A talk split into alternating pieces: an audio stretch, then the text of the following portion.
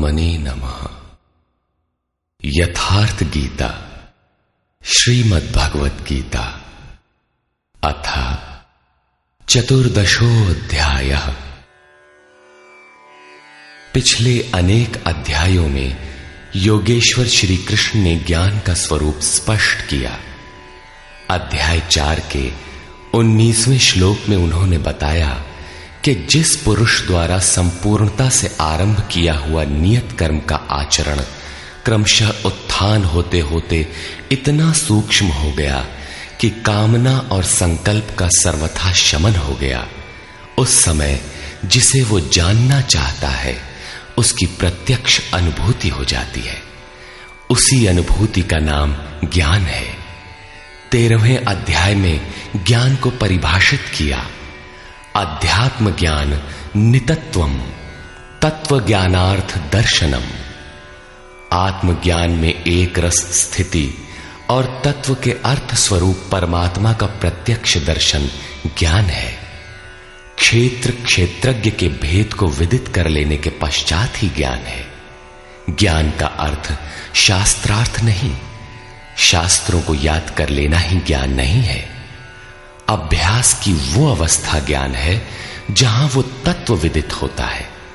परमात्मा के साक्षात्कार के साथ मिलने वाली अनुभूति का नाम ज्ञान है। इसके विपरीत सब कुछ अज्ञान है। इस प्रकार सब कुछ बता लेने पर भी प्रस्तुत अध्याय चौदह में योगेश्वर श्री कृष्ण कहते हैं कि, अर्जुन, उन ज्ञानों में भी परम उत्तम ज्ञान को मैं फिर भी तेरे लिए कहूँगा। योगेश्वर उसी की पुनरावृत्ति करने जा रहे हैं। क्योंकि शास्त्र सुचिंतित पुनि पुनि देखी है भली प्रकार चिंतन किया हुआ शास्त्र भी बार बार देखना चाहिए। इतना ही नहीं ज्यो ज्यो आप साधन पथ पर अग्रसर होंगे ज्यो ज्यो उस इष्ट में प्रवेश पाते जाएँगे त्यों त्यों ब्रह्म से नवीन नवीन अनुभूति मिलेगी। ये जानकारी सदगुरु महापुरुष ही देते हैं। इसलिए श्री कृष्ण कहते हैं, मैं फिर भी कहूँगा, श्री भगवान वाच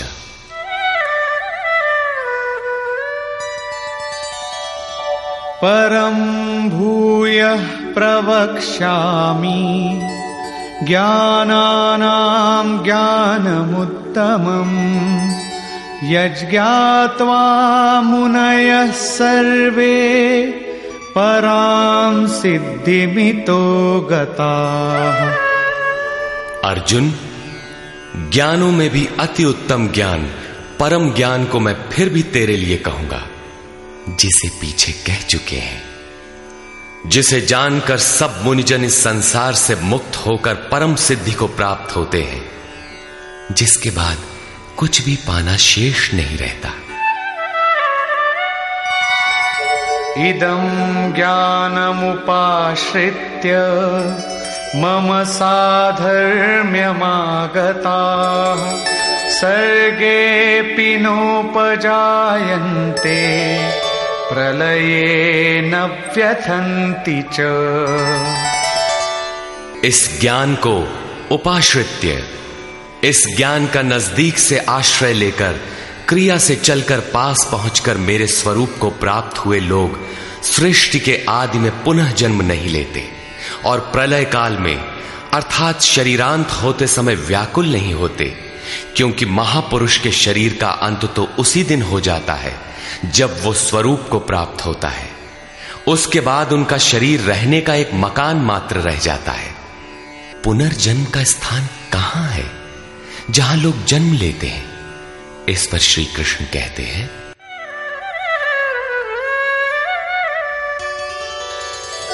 मम यो निर्महद ब्रह्म तस्मिन् गर्भं दधाम्यहम् संभव सर्वभूतानां ततो भवति भारत। हे अर्जुन मेरी महत ब्रह्म, अर्थात अष्टधा मूल प्रकृति संपूर्ण भूतों की योनि है, और उसमें मैं चेतन रूपी बीज को स्थापित करता हूँ।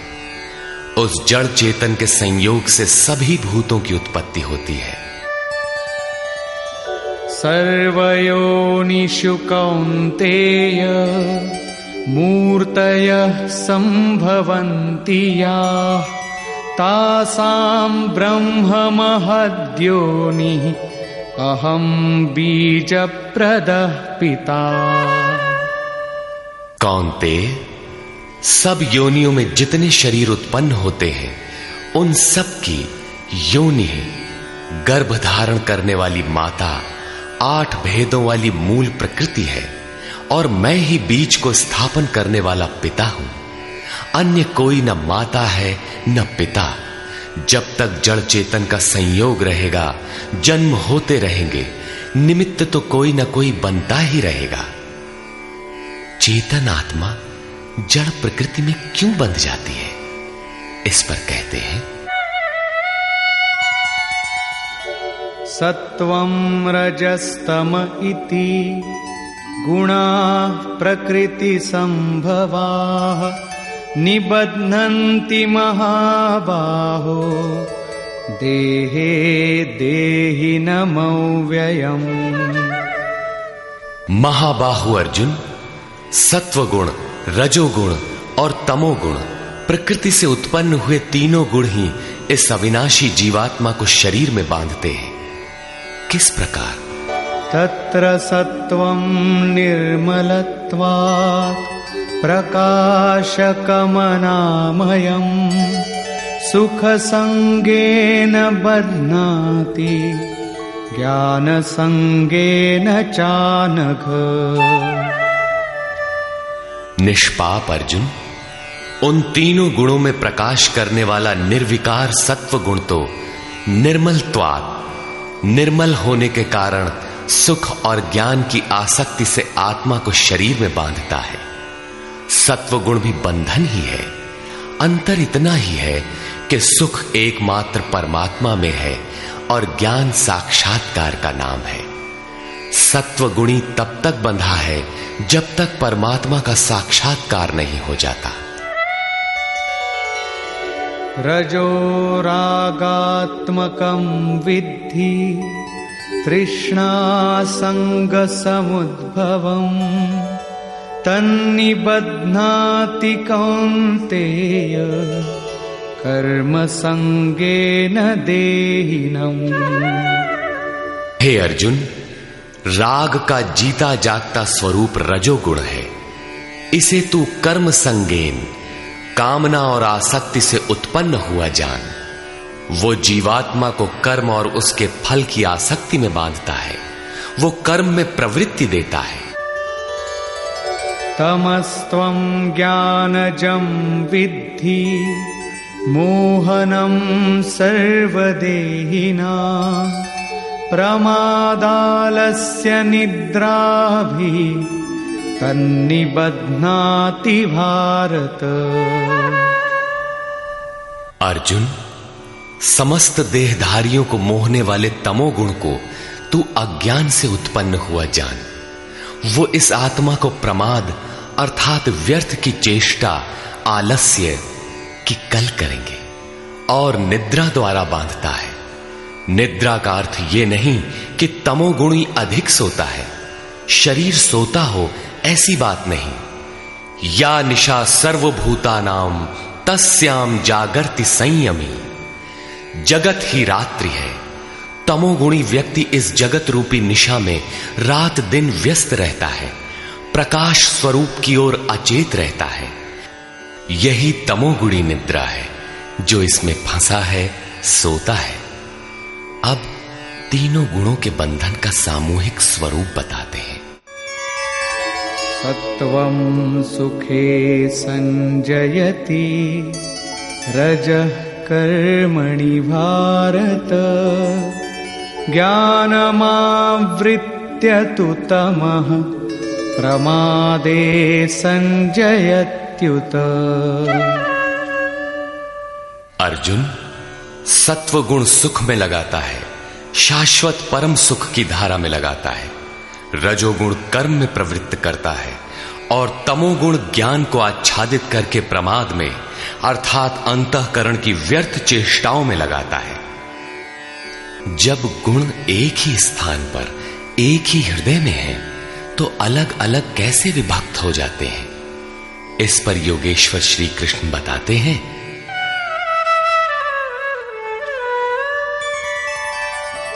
रजस्तमश्चाभिभूय सत्वं भवति भारत।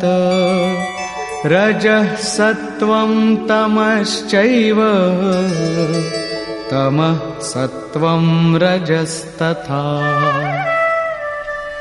हे अर्जुन रजोगुण और तमोगुण को दबाकर सत्व गुण बढ़ता है। वैसे ही सत्व गुण और तमोगुण को दबाकर रजोगुण बढ़ता है। तथा इसी प्रकार रजोगुण और सत्व गुण को दबाकर तमोगुण बढ़ता है। ये कैसे पहचाना जाए? कि कब और कौन सा गुण कार्य कर रहा है। सर्वद्वारेषु देहेऽस्मिन् प्रकाश उपजायते। ज्ञानं यदा तदा विद्यात् विवृद्धं सत्वमित्युत जिस काल में इस शरीर तथा अंतकरण और संपूर्ण इंद्रियों में ईश्वरीय प्रकाश और बोध शक्ति उत्पन्न होती है। उस समय ऐसा जानना चाहिए कि सत्व गुण विशेष वृद्धि को प्राप्त हुआ है, तथा लोभ प्रवृत्तिरारम्भः कर्मणामशमः स्पृहा रजस्येतानि जायन्ते।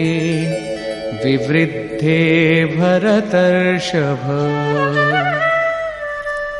हे अर्जुन, रजोगुण की विशेष वृद्धि होने पर लोभ, कार्य में प्रवृत्त होने की चेष्टा, कर्मों का आरंभ, अशांति अर्थात मन की चंचलता, विषय भोगों की लालसा, ये सब उत्पन्न होते हैं। अब तमोगुण की वृद्धि में क्या होता है? अप्रकाशो प्रवृत्तिश्च, प्रमादो मोह एव च। तमस्येतानि जायन्ते, विवृद्धे कुरु नन्दन। अर्जुन तमोगुण के बढ़ने पर अप्रकाश, प्रकाश परमात्मा का द्योतक है। ईश्वरीय प्रकाश की ओर न बढ़ने का स्वभाव। कार्यम कर्म, जो करने योग्य प्रक्रिया विशेष है, उसमें अप्रवृत्ति, अंतकरण में व्यर्थ की चेष्टाओं का प्रवाह और संसार में मुग्ध करने वाली प्रवृत्तियाँ, ये सभी उत्पन्न होते हैं। इन गुणों की जानकारी से लाभ क्या है? यदा सत्त्वे प्रवृद्धे तु प्रलयं याति देहभृत्, तदोत्तमविदां लोकान् अमलान् प्रतिपद्यते।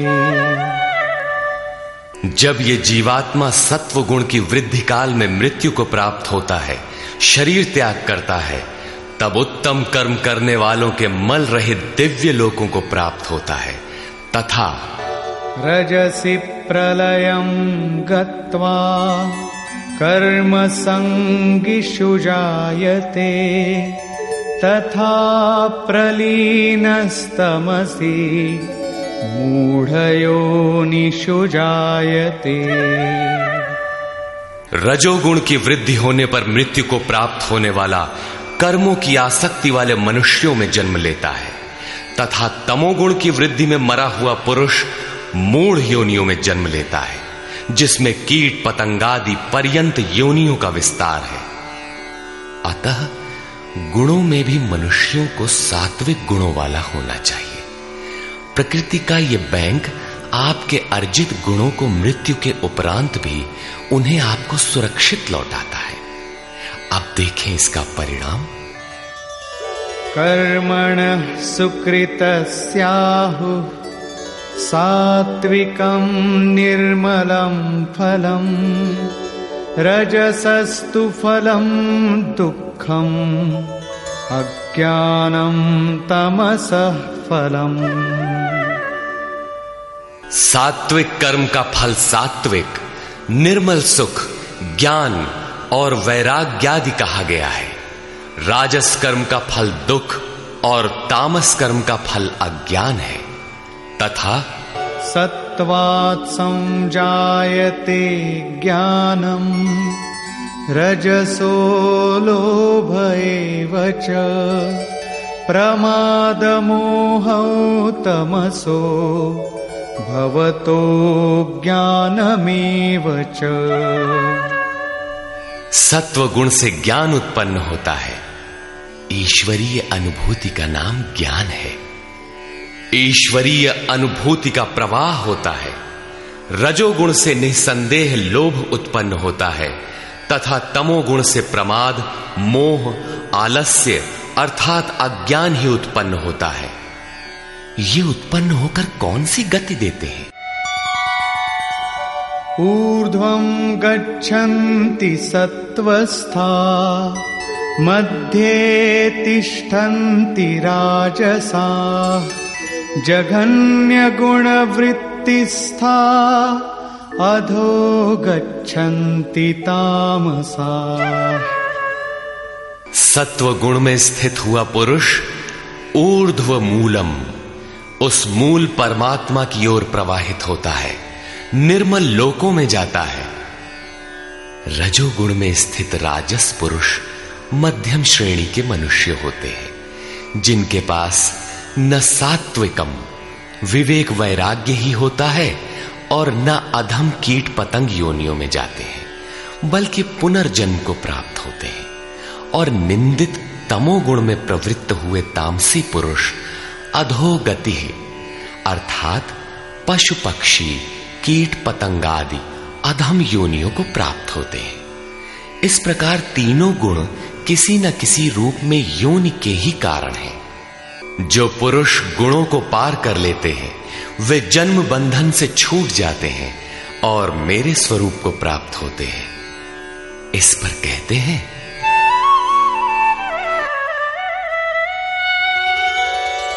नान्यं गुणेभ्यः कर्तारम् यदा द्रष्टानुपश्यति। गुणेभ्यश्च परं वेत्ति, मद्भावं सोधिगच्छति जिस काल में दृष्टा आत्मा तीनों गुणों के अतिरिक्त अन्य किसी को करता नहीं देखता, और तीनों गुणों से अत्यंत परे परम तत्व को वेत्ति विदित कर लेता है। उस समय वो पुरुष मेरे स्वरूप को प्राप्त होता है। ये बौद्धिक मान्यता नहीं है कि गुण गुणों में बरतते हैं। साधन करते करते एक ऐसी अवस्था आती है जहाँ उस परम से अनुभूति होती है कि गुणों के सिवाय कोई करता नहीं दिखता। उस समय पुरुष तीनों गुणों से अतीत हो जाता है। ये कल्पित मान्यता नहीं है, तथा इसी पर आगे कहते हैं, गुणानेतानतीत्यत्रीन्, देही देह समुद्भवान्, जन्म मृत्युजरा दुःखैर्, विमुक्तो मृतमश्नुते। पुरुष इन स्थूल शरीरों की उत्पत्ति के कारण रूप तीनों गुणों से अतीत होकर जन्म, मृत्यु, वृद्धावस्था और सब प्रकार के दुखों से विशेष रूप से मुक्त होकर अमृत तत्व का पान करता है। इस प्रकार अर्जुन ने प्रश्न किया, अर्जुन, उवाच।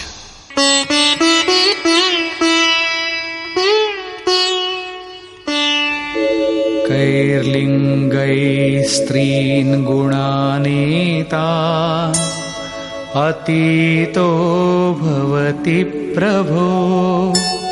किमाचारः कथं चैतान् स्त्रीन् गुणानतिवर्तते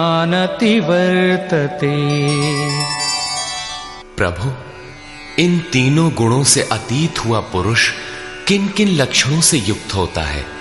और किस प्रकार के आचरणों वाला होता है, तथा मनुष्य किस उपाय से इन तीनों गुणों से अतीत होता है? श्री भगवान वाच। उवाच प्रकाशञ्च प्रवृत्तिञ्च मोहमेव च, पाण्डव। न द्वेष्टि सम्प्रवृत्तानि। न निवृत्तानि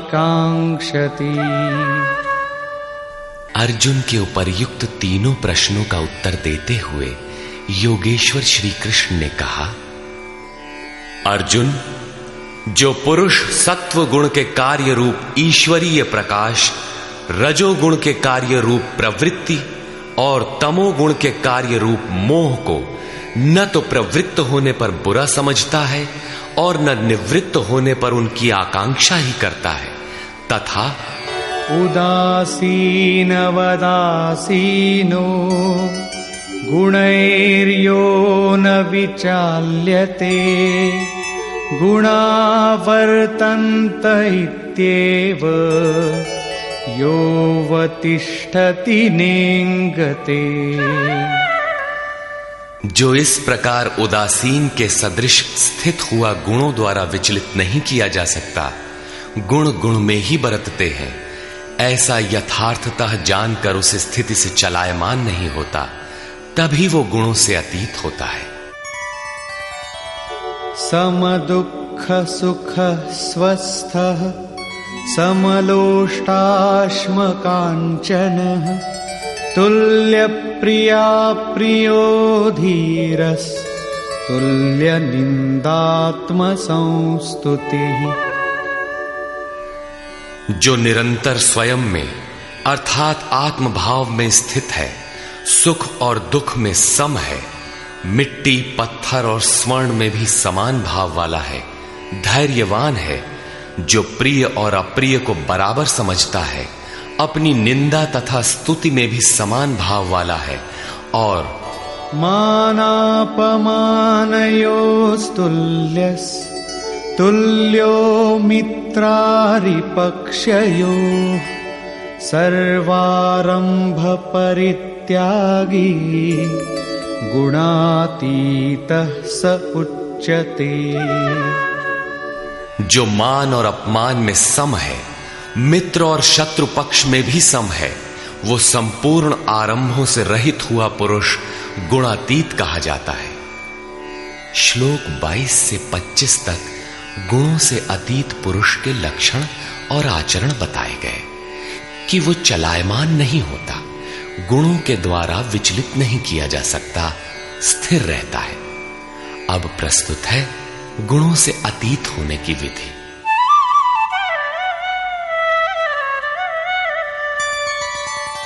मां च यो व्यभिचारेण भक्तियोगेन सेवते सगुणान् समतीत्यैतान्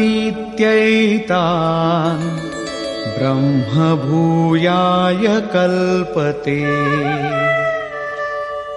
जो पुरुष अव्यभिचारिणी भक्ति द्वारा अर्थात इष्ट के अतिरिक्त अन्य सांसारिक स्मरणों से सर्वथा रहित होकर योग द्वारा, अर्थात उसी नियत कर्म द्वारा मुझे निरंतर भजता है, वो इन तीनों गुणों का अच्छी प्रकार उल्लंघन करके पर ब्रह्म के साथ एक होने के योग्य होता है, जिसका नाम कल्प है। ब्रह्म के साथ एक ही भाव हो जाना ही वास्तविक कल्प है।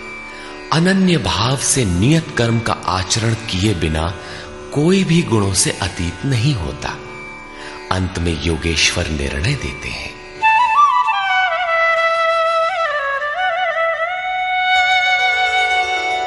ब्रह्मणो हि प्रतिष्ठाहम्, अमृतस्याव्ययस्य च, शाश्वतस्य च धर्मस्य। सुखस्यैकान्तिकस्य च। हे अर्जुन, उस अविनाशी ब्रह्म का, जिसके साथ वो कल्प करता है, जिसमें वो गुणातीत एक ही भाव से प्रवेश करता है, अमृत का, शाश्वत धर्म का, और उस अखंड एक रस आनंद का मैं ही आश्रय हूँ, अर्थात परमात्म स्थित सदगुरु ही इन सब का आश्रय है। श्री कृष्ण एक ही योगेश्वर थे। अब यदि आपको अव्यक्त, अविनाशी ब्रह्म, शाश्वत धर्म, अखंड एक रस आनंद की आवश्यकता है तो किसी तत्व स्थित अव्यक्त स्थित महापुरुष की शरण लें। उनके द्वारा ही यह संभव है। निष्कर्ष। इस अध्याय के आरंभ में योगेश्वर श्री कृष्ण ने कहा कि अर्जुन ज्ञानों में भी अति उत्तम परम ज्ञान को मैं फिर भी तेरे लिए कहूँगा, जिसे जानकर मुनिजन उपासना के द्वारा मेरे स्वरूप को प्राप्त होते हैं। फिर सृष्टि के आदि में वे जन्म नहीं लेते, किंतु शरीर का निधन तो होना ही है। उस समय वे व्यथित नहीं होते। वे वास्तव में शरीर तो उसी दिन त्याग देते हैं, जिस दिन स्वरूप को प्राप्त होते हैं। प्राप्ति जीते जी होती है। किंतु शरीर का अंत होते समय भी वे व्यथित नहीं होते।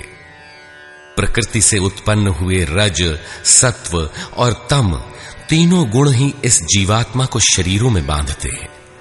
दो गुणों को दबाकर तीसरा गुण बढ़ाया जा सकता है। गुण परिवर्तनशील है। प्रकृति जो अनादि है, नष्ट नहीं होती, बल्कि गुणों का प्रभाव टाला जा सकता है। गुण मन पर प्रभाव डालते हैं। जब सत्व गुण की वृद्धि रहती है तो ईश्वरीय प्रकाश और बोध शक्ति रहती है। रजोगुण रागात्मक है। उस समय कर्म का लोभ रहता है, आसक्ति रहती है, और अंतकरण में तमोगुण कार्य रूप लेने पर आलस्य प्रमाद घेर लेता है। सत्व की वृद्धि में मृत्यु को प्राप्त पुरुष ऊपर के निर्मल लोकों में जन्म लेता है।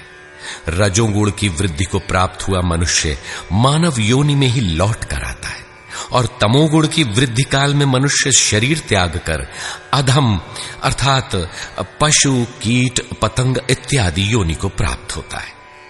इसलिए मनुष्यों को क्रमशः उन्नत गुण सात्विक की ओर बढ़ना चाहिए। वस्तुतः तीनों गुण किसी न किसी योनि के ही कारण है। गुण ही आत्मा को शरीरों में बांधते हैं। इसलिए गुणों से अतीत होना चाहिए। वे जिससे मुक्त होते हैं, उसका स्वरूप बताते हुए योगेश्वर ने कहा, अष्टधा मूल प्रकृति गर्भ को धारण करने वाली माता है, और मैं ही बीज रूप पिता हूँ। अन्य न कोई माता है, न पिता। जब तक यह क्रम रहेगा, तब तक चराचर जगत में निमित्त रूप से कोई न कोई माता पिता बनते रहेंगे। किंतु वस्तुतः प्रकृति ही माता है, मैं ही पिता हूँ। अर्जुन ने तीन प्रश्न किए। गुणातीत पुरुष के क्या लक्षण हैं? क्या आचरण है? और किस उपाय से मनुष्य इन तीनों गुणों से अतीत होता है?